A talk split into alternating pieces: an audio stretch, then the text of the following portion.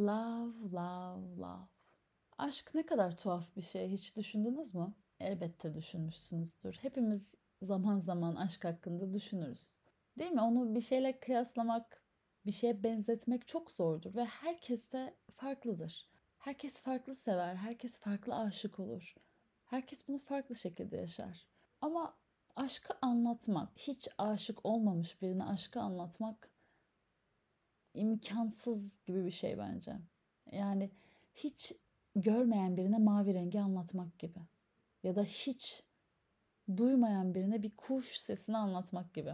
Yani hisleri kelimeye dökmek, hisleri nesneleştirmek, onları birine bir hediye verirmiş gibi bir kutunun içerisinde sunmak kolay bir şey değil ama insan aşık olunca sanırım bunu yapıyor. Garip bir duygu.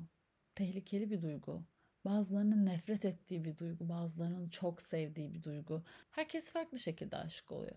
Kimileri kaçarak seviyor, kimileri üzerine doğru giderek, kimileri kafasını bir kum okyanusuna gömerek uzaklaşarak seviyor. Kimileri acıtarak, kimileri okşayarak. Herkes farklı. Aşk herkes için bir parmak izi gibi. Herkesin aşık olduğunda verdiği tepkiler olduğu insan, aşka yaklaşımı, bir insana aşkla yaklaşımı bir parmak izi gibi farklı. O yüzden de bunun hakkında konuşmak da çok tuhaf. Çünkü her zaman farklı düşünüyoruz. Yani görüşlerimiz her an tabii ki de değişiyor.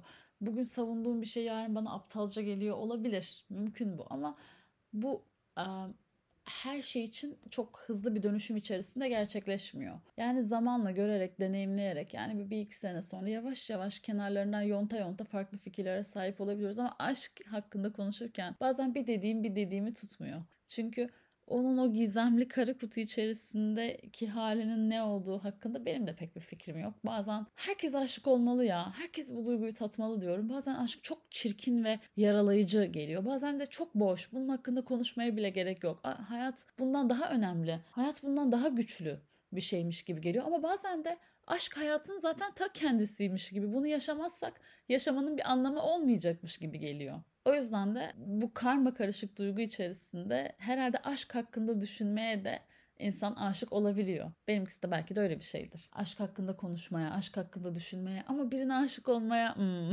evet bu bölümü aslında pazar yayınlamam gerekiyordu. Biraz geciktim. Bir 3-4 gün falan. Çünkü 14 Şubat'ın geçmesini bekledim. 14 Şubat benim için tehlikeli bir gün. Ben böyle şey yapıyorum. Yokmuş gibi davranıyorum. hani böyle şey sanki meydan muharebesiymiş gibi de ben arada kurşun yemeyeyim diye böyle e, saklanıyorum. O yüzden de 14 Şubat'ın geçmesini bekledim. hayır hayır. Şaka yapıyorum. Bölümü yayınlamamamın sebebi bu değildi. Kedim, biliyorsunuz benim bir kedim var. İsmi Fiko. Ben evet ona aşığım. Eğer aşk böyle bir şeyse. Aşk böyle bir şey mi? Eğer aşk böyle bir şeyse ben Fiko'ya aşığım. Ve o biraz da hastaydı her zamanki gibi. Gerçi bir türlü Neyse kötüyü çağırmayacağım. Kötüyü çağırmayacağım. Her zaman iyi olmuyor yani. Onunla ilgilenmem gerekiyor bazen. Biraz da yorgundum. Aslında kendimi yorgun hissediyorum. Bir temel nedeni de bu. Böyle bitkin, yorgun, nasıl anlatsam sanki üzerimden kamyon geçmiş gibi hissediyorum. Böyle diyorum ki acaba bazen şöyle düşünüyorum. Ben acaba hatırlamadığım bir zamanda 10 kilometre yol mu koştum? Neden her tarafım ağrıyor? Ya da ben uyurken birisi beni dövdü mü gibi düşünüyorum. Biraz yorgunum da bu aralar. Yani birkaç tane nedeni vardı. Birincisi yorgunum, ikincisi Fiko'nun hasta olması vesaire vesaire. Bölüm biraz gecikti kusura bakmayın. Hem de 14 Şubat'ın da geçmesini bekledim. 14 Şubat geçsin, ayrılanlar ayrılsın, barışanlar barışsın. Biraz aşk hakkında konuşalım. Ben bugün aşk hakkında konuşmak istiyorum. Sanki çok bir şey biliyormuşum gibi bu konuda. Ve bundan konuşurken de uğultulu tepelerden bahsetmek istiyorum. Çünkü aşk denince bir uğultulu tepeler konuşulur hocam. Bir üzerinden geçilir yani. Çok e, güzel bir kitaptır. Aşk romanı mı? Hmm, değil. Ama içinde aşk barındıran gotik bir roman diyebiliriz. Evet bu kesinlikle gotik bir roman. O zaman hızlıca biraz kitaptan bahsetmek istiyorum. Oradan başlayalım. Araya kendi aşk yorumlarımızı da katar, katarak ilerleyelim. Böyle bir journey çizdim şu an kafamda. Öncelikle yüz ölümsüz eserden biri olan Uğultulu Tepeleri ben çok uzun bir süre okumayı reddettim. Çünkü çok korkunç gözüküyordu.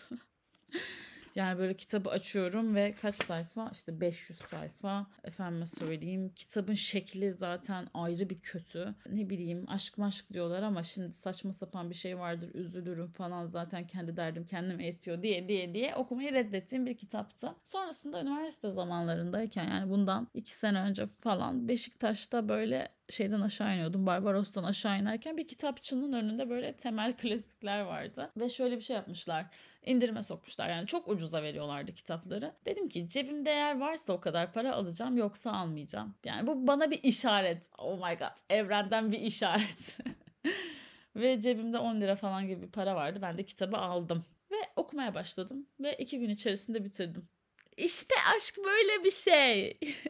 Korkuyorsunuz, girmeye çekiniyorsunuz. Ya şimdi olmasın, şimdi olmasın. Senelerce erteliyorsunuz ama içine girince alışması birkaç saniye falan herhalde. Ben de birkaç gün içerisinde dediğim gibi bitirdim. Böyle sabahları okuyordum, gece yatarken okuyordum. Deli gibi okudum ya. Çok güzeldi. Yani böyle böyle şey gibi bir kitap. Önce biraz kitaptan teknik bahsedeyim. Okunuyor, anlatım dilim dili çok iyi. İşte iki farklı kişinin ağzından anlatılıyor. Anlatan kişiler olayların yaşandığı ortamlarda olan ama olaylara direkt de etki etmeyen, sadece dışarıdan gözlemleyen kişiler ve böyle geçmişe yönelik bir şeyi bir kadın o eve o evin yeni sahibini anlatıyor. Bak bu evde eskiden şunlar şunlar oldu diye bir kadının o eski hikayeyi yeni taşınan kiracıyı anlattığı bir hikaye üzerinden ilerliyor kitap. Ve gerçekten de dili vesaire çok güzel. Böyle çok çok çok susarsınız ve kana kana su içersiniz ya. İşte ben de bu kitabı o şekilde okuyabildim. Eğer korkunuzu yenerseniz başları eh biraz evet doğru e, sıkıcı. Sıkıcıdan ziyade yavaş akıyor. Böyle ilk 100-150 sayfa yavaş ilerliyor. Anlamıyorsunuz ne olduğunu. Ve sonra 150. sayfadan sonra kitap açılıyor ve hızlıca ilerleyebiliyorsunuz. İlk 150'yi atlatırsanız ya da ilk 100'ü falan atlatırsanız, karakterleri tanırsanız hızlıca ilerliyor böyle bir kitap. Daha sonra devam edecek olursam biraz kitabın konusundan bahsetmek istiyorum. Kitabın konusu şu. Bir adam var. Adamın adını şu an hatırlamıyorum doğal olarak. Joseph miydi ya?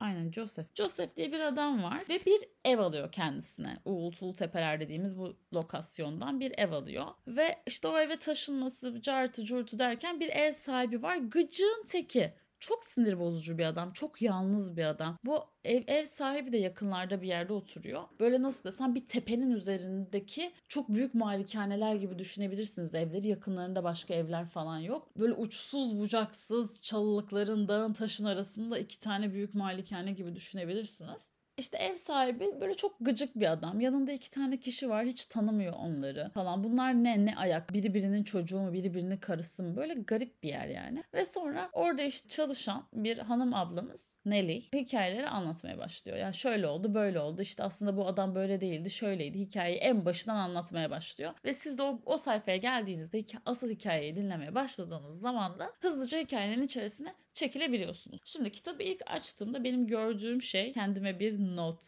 Bunu okumak istiyorum. Demişim ki 15 Mart 2019. Bir sene önce falan dedim ama 3 sene olmuş bu arada. Demişim ki yeni okuyucuya not. Güzel uyu, güzel oku, güzel düşün ve güzel ol diye kendime bir not bırakmışım.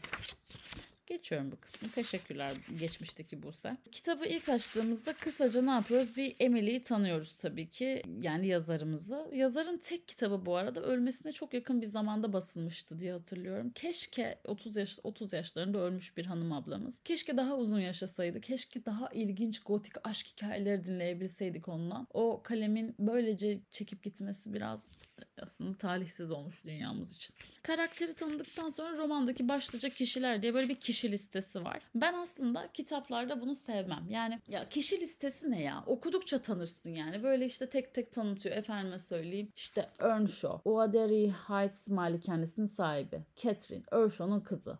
Hidley işte Earshaw'un oğlu Catherine'in abisi falan. Bu şekilde tanıtıyor.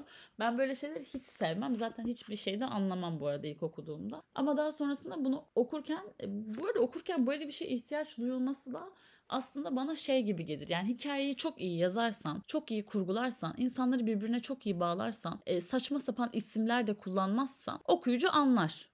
Yani okuyucuya güven duymak lazım. Ben okuyucuma güveniyorum. Benim okuyucum salak değil okuduğunu anlar. E, bu şemayı kendisi Allah'ını çizer demek lazım. Ama Emiri demiş ki anlamayacaklar herhalde. Ben bir açıklayayım. Gerçi açıklaması iyi olmuş. Sonra okurken benim başta çok kafam karıştı. Çünkü gerçi karakterleri çok iyi birleştirmiş ama isimler birbirine çok benziyor. Hatta aynı ismi kullanan iki tane karakter var. Yani Catherine ismini iki kişi kullanıyor. Ben bazen ha bu Catherine hangi Catherine'di ki aynı zamanda yaşamıyorlar ama ben anlamamıştım yani mesela şöyle Ay çok karışık anlattım bu kısmı. Şimdi iki tane Catherine karakteri var. Bir tanesi Earnshaw'un kızı, bir tanesi de Catherine'in kendi kızı ve hikayenin en başında Catherine diye bir karakter var. Diyorum ki bu Catherine en başta bahsedilen hangi Catherine acaba? Yani Earnshaw'un kızı olan Catherine mi yoksa Catherine'in kızı olan Catherine mi diye böyle bayağı kafam karışmıştı. Sonra internette gerçi çok iyi bir haritasını buldum bunu ve bayağı kafamda karakterler oturdu. Hatta onun linkini de eklerim. Şöyle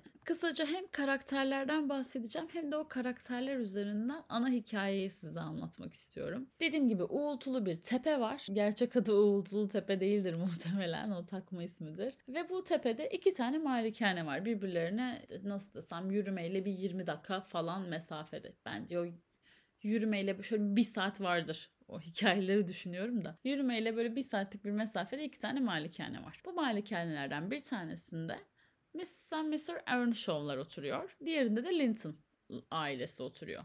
Earnshaw ailesinin iki tane çocuğu var. Hidley erkek olan ve Catherine ve kız olan iki tane çocukları var. Linton ailesinin de iki tane çocukları var. Bir tanesi Edgar erkek olan, diğeri de Isabella. Sonracıma bu, bu, bu şekilde bir hikaye iken günün birinde Catherine ve Hidley'in babası eve bir çocuk getiriyor bir iş seyahatinden dönüşte sokakta bulduğu bir çingene çocuğunu eve getiriyor. Kendi oğlu gibi seviyor daha sonrasında bunu. Bu çocuğumuzun ismi de Headlift. Ve böyle Headlift garip bir karakter. Birazdan anlatacağım. Yani Hidley, Catherine ve Headlift üç kardeş gibi yaşayıp gidiyorlar. Ancak Hidley yani asıl evin çocuğu bu üvey evlat olan Heathcliff'i hiç sevmiyor. Gerçi Catherine de yani çok eziyet ediyorlar bu Heathcliff'te. E, bir tarafta da Edgar ve Isabel var diğer ailenin çocukları.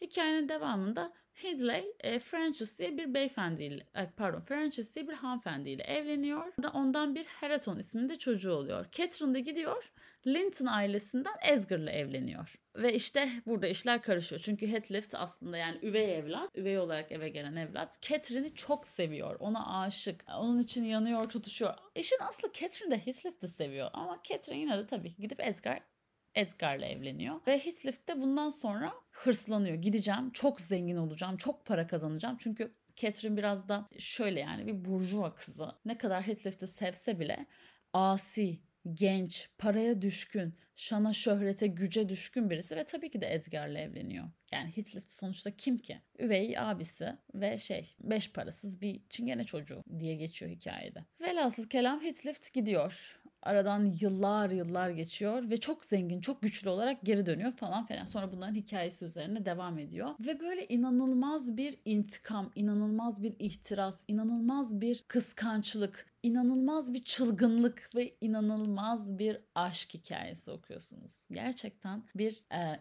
insanın insanı kıskandıran bir aşk hikayesi. Ya şimdi diyeceksiniz ki bu sen mal mısın? Çok haklısınız bunu demekte. Ya çünkü bizim bildiğimiz şey nedir? E, huzur içerisinde yaşamak, birine sevmek, güvenmek, onun da sizi sevmesi, size güvenmesi. Ancak bazı şeyler hani gençlikte yaşanması gerektiğini düşün, gerektiği düşünülen bazı şeyler vardır ya yani yüksek yaşanması gerektiği düşünülen. Nefreti de, sevgiyi de, tutkuyu da, aşkı da çok yüksek yaşamak. Sınırları aşmak ya da o sınırların çevresinde dolanmak. Yani toksik yaşamak. Ve bu toksikliği kitap boyunca hissedebiliyorsunuz ve böyle şey çok farklı geliyor bu siz okurken size. Böyle normal bildiğimiz böyle günümüz dünyasındaki o toksik ve rezil ilişkiler gibi de değil. Kendi çevrelerinde ve kendi yaşadıkları zaman dilimini düşünecek olursak yani 1800'ler için böyle inanılmaz bir çılgınlık hikayesi gibi. Yani ölmekte bile gözleri yok. Öyle söyleyeyim. Yani öyle birbirlerine aşıklar ki ve bu aşk öyle güçlü ki ve bir yandan da bu aşkın nefretiyle öyle bir yanıp tutuşuyorlar ki yani Catherine Heathcliff'in üzüleceğini bilse Heathcliff'in birazcık üzüleceğini bilse kendisini öldürür. Yani ben ölünce üzülecek mi? O o zaman üzülsün diye ben kendimi öldürürüm. Ama onun neden üzülmesini istiyor? Öyle toksik bir aşk içerisinde ki. ne onunla olabiliyor ne onsuz olabiliyor. Heathcliff ne onunla olabiliyor ne onsuz olabiliyor. Gidiyor Edgar'la evleniyor. Heathcliff gidiyor Edgar'ın kız kardeşi az önce bahsettiğim Linton'ların kızı olan Isabel'le evleniyor falan böyle inanılmaz toksik bir ilişki. Kimse kimseyi seviyor mu sevmiyor mu anlamıyorsunuz. ya çok toksik bir ilişki. Ve çok da bilindik bir ilişki aslında. O, o dönem kitaplarını okurken karşılaşacağınız türden bir ilişki. Ama bunu çok güzel yazdığı için aslında Emily e, inanılmaz iyi bir dille yazdığı için ve buna bir de gotiklik kattığı için aslında bu kadar ünlü ve bu kadar iyi olmasının, eserin bu kadar başarılı olmasının yani aradan 100 yıl geçtikten sonra dahi 100-150 yıl geçtikten sonra dahi konuşuluyor olmasının sebebi bu aslında. Çünkü çok güzel bir gotiklik tohumu ekmiş hikayenin içerisine. Çünkü tüm konuşamadım. Çünkü tüm hikaye boyunca işte böyle bir rüzgar esiyor. Sanki birinin ruhu içeri giriyor falan. Gerçekten böyle bir şey olmuyor tabii ki ama böyle hafif bir gotik bir hava var ya acaba mı?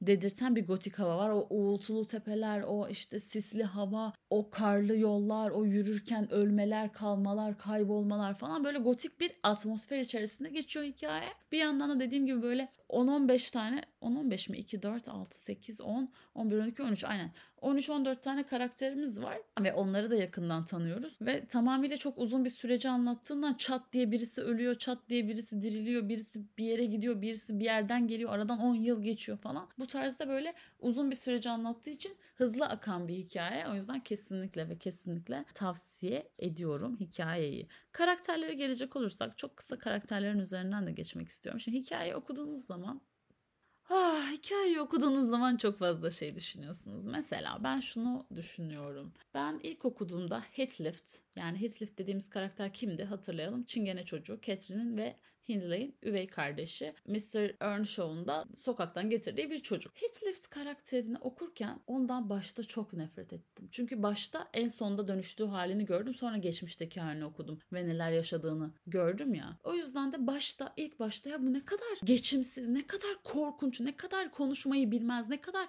barbar bir adam diye böyle inanılmaz sinirlendim ve nefret ettiğim bir karakterdi. Sonrasında adamın geçmişini dinleyince yani o Catherine'e olan aşkı, Catherine'in onun gözünde başkasıyla evlenmesi, e, Hidley'den yediği şiddetler, mobbingler, bir köle gibi kullanılması, sokaktan alınıp eve getirilmesi falan çok korkunç bir hikayesi var bir yandan da.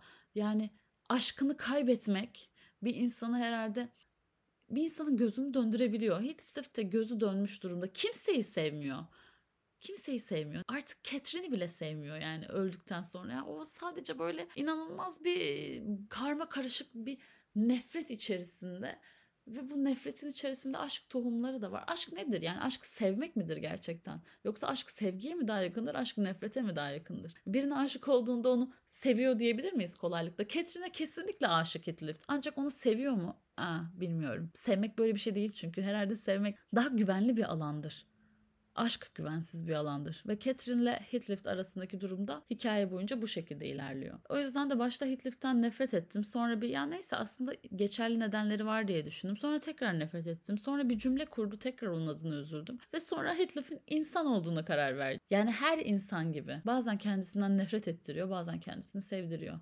Ha normal bir insan değil evet sınırlarda yaşıyor uçlarda yaşıyor ama uçlarda yaşamak sınırlarda yaşamak bazen insana insan olduğunu ve yaşadığını hatırlatıyor. Bazen biraz biraz çıkmak gerekiyor. Biraz sınırları zorlamak gerek. Biraz yükseklerde yaşamak gerekiyor. Bazen biraz çığlık atmak. Bazen biraz delice sevmek gerekiyor ne için yaşıyoruz ki? Hissetmek için yaşamıyor muyuz? Bilmiyorum ben hissetmek için yaşıyorum. Öğrenmek için yaşıyorum. Sonrasında Catherine karakterinden bahsedeceğim. Catherine, e, Catherine ilginç bir karakterdi ya gerçekten. Yani e, bu zengin kızı havaları aslında o da Heathcliff'e aşıktı. Ama hiç bunu konuşmadılar. Birbirlerinin yüzlerine bunu hiç söylemediler. Sonra gitti Edgar'la evlendi falan. Böyle beni çok kararsız bıraktı. Ben bunu yapmazdım diyeceğim bir sürü şey yap. Çok çok güçlü ve çılgın bir karakterdi o da. Ve o da çok uçlarda yaşayan bir karakterdi. Ama bence Heathcliff'e göre biraz daha kötü bir karakterdi. Bencildi çünkü. Kendi hayatından bile vazgeçebilecek kadar bencil bir karakterdi. Kendisi için doğru olanı yapmak istiyordu belki. Ama Catherine de böyle böyle bir karakterdi. E, Edgar'dan mesela en ama en nefret ettiğim, hiç sevmediğim karakter kesinlikle Hinsley karakteriydi. Yani Catherine'in öz ağabeyi. Ağabey. Catherine'in öz abisi. Çünkü Hinsley güçsüz birisiydi evet. Hidley güçsüz olduğu için öfkeliydi. Ne kendi oğluna ne kendi karısına tahammülü vardı. Bu yüzden de e, çok alçak bir karakterdi. E, hiç sevmedim. Hiç sevmedim ya. Belki sonlara doğru biraz. Ama onun haricinde gerçekten hiç sevmediğim, ya ondan nefret bile etmedim. Yani çok basit bir karakter geldi bana. Yazılış tarzı olarak basit değil. Karakter olarak basit bir karakter gibi geldi. Ve en çok üzüldüğüm kişiye gelecek olursam Mrs. and Mr. Linton'ın oğlu olan Edgar yani Catherine'in kocası Heathcliff'in baş düşmanı çünkü aşık olduğu kadınla evlenmiş ondan bir çocuğu olmuş vesaire vesaire. Edgar. Edgar herhalde tüm kitap boyunca görüp görebileceğiniz en karakterli karakterdi. yani böyle çok naif, çok anlayışlı, çok sevgi dolu. Onu, onu sevmeyen karısı Catherine'e karşı bile, ondan karısını çalmaya çalışan korkunç adam Heathcliff'e karşı bile, ondan kendi öz kızını çalmaya çalışan, bütün parasını çalmaya çalışan ve her şeyini kaybettikten sonra bile nefreti yüzünden başka insanlara da zarar vermeye devam eden, Heathcliff'ten bile nefret etmeyen, ona bile saygı ve sevgi çerçevesinde yaklaşıp sadece kendi kızını korumaya çalışan bir karakterdi. Edgar bence bu hikayenin en masum karakteriydi. Yani Catherine ve Heathcliff'in aşkı arasında yanıp yok oldu. İşte bazen mesela hikayeleri okurken bunu düşünüyorum. Uğultulu Sepe'de Isabel de aynı şekilde. Isabel de Heathcliff'te aşıktı. Heathcliff de Catherine'e nispet olsun diye ne oldu? Gitti Edgar'ın kardeşi Isabel'le evlendi mesela. Catherine ve Heathcliff aşkına bir ailenin iki tane çocuğu Isabel ve Edgar yandı. O yüzden de şimdi bu tarz hikayeleri düş okurken insan böyle hikayeleri okurken kendini hep baş karakterin yerine koyuyor hep Catherine olduğunu hayal ediyor. Hep en gözde olduğunu, en aşık olunan olduğunu, en mücadeleci, en uğruna mücadele edecek karakter. Yani kitabın baş karakteri benim olarak hayal ediyor. Değil mi? O zaman da kitabı daha rahat seviyorsunuz. İnsanlara daha anlayışlı yaklaşıyorsunuz. Ancak ben bu kitabı okurken hep şunu düşündüm. Ya ben Isabel olsaydım ya ben Isabel olsaydım, beni hiç sevmeyen, benim sevdiğim ama beni hiç sevmeyen, bana şiddet gösteren o adamla evlenen, başkasına aşkı yüzünden benden intikam almak için benle evlenen, sonra bana da çocuğuma da gün yüzü göstermeyen, o Isabel ben olsaydım değil mi? Bunlar da olabilir çünkü.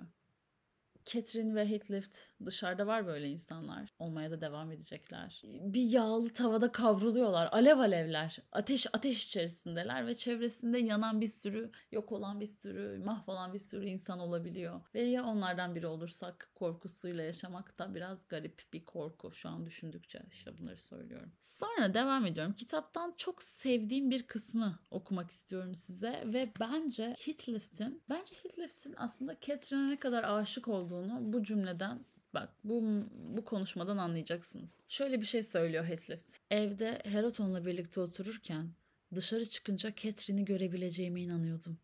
Kırda dolaşırken ise eve girince onu bulacağımı umuyordum. Evden uzağa gittiğim zamanlarda onun uğultulu tepelerde bir köşeye gizlendiğini düşünerek bir an önce eve dönmeye bakıyordum. Onun odasında yatmak istesem oradan da kovulmuştum ya. Yatamazdım çünkü Gözlerimi kapar kapamaz ya pencerenin dışında duruyor ya odaya giriyor ya da çocukken yaptığı gibi o güzel başını benim yastığıma koyuyordu. Onu görmek için gözlerimi açmam gerekiyordu. Böylece bütün gece belki de yüz defa gözlerimi açıyor sonra yeniden kapıyor. Her defasında da hayal kırıklığına uğruyordum. Bu bana müthiş azap veriyordu.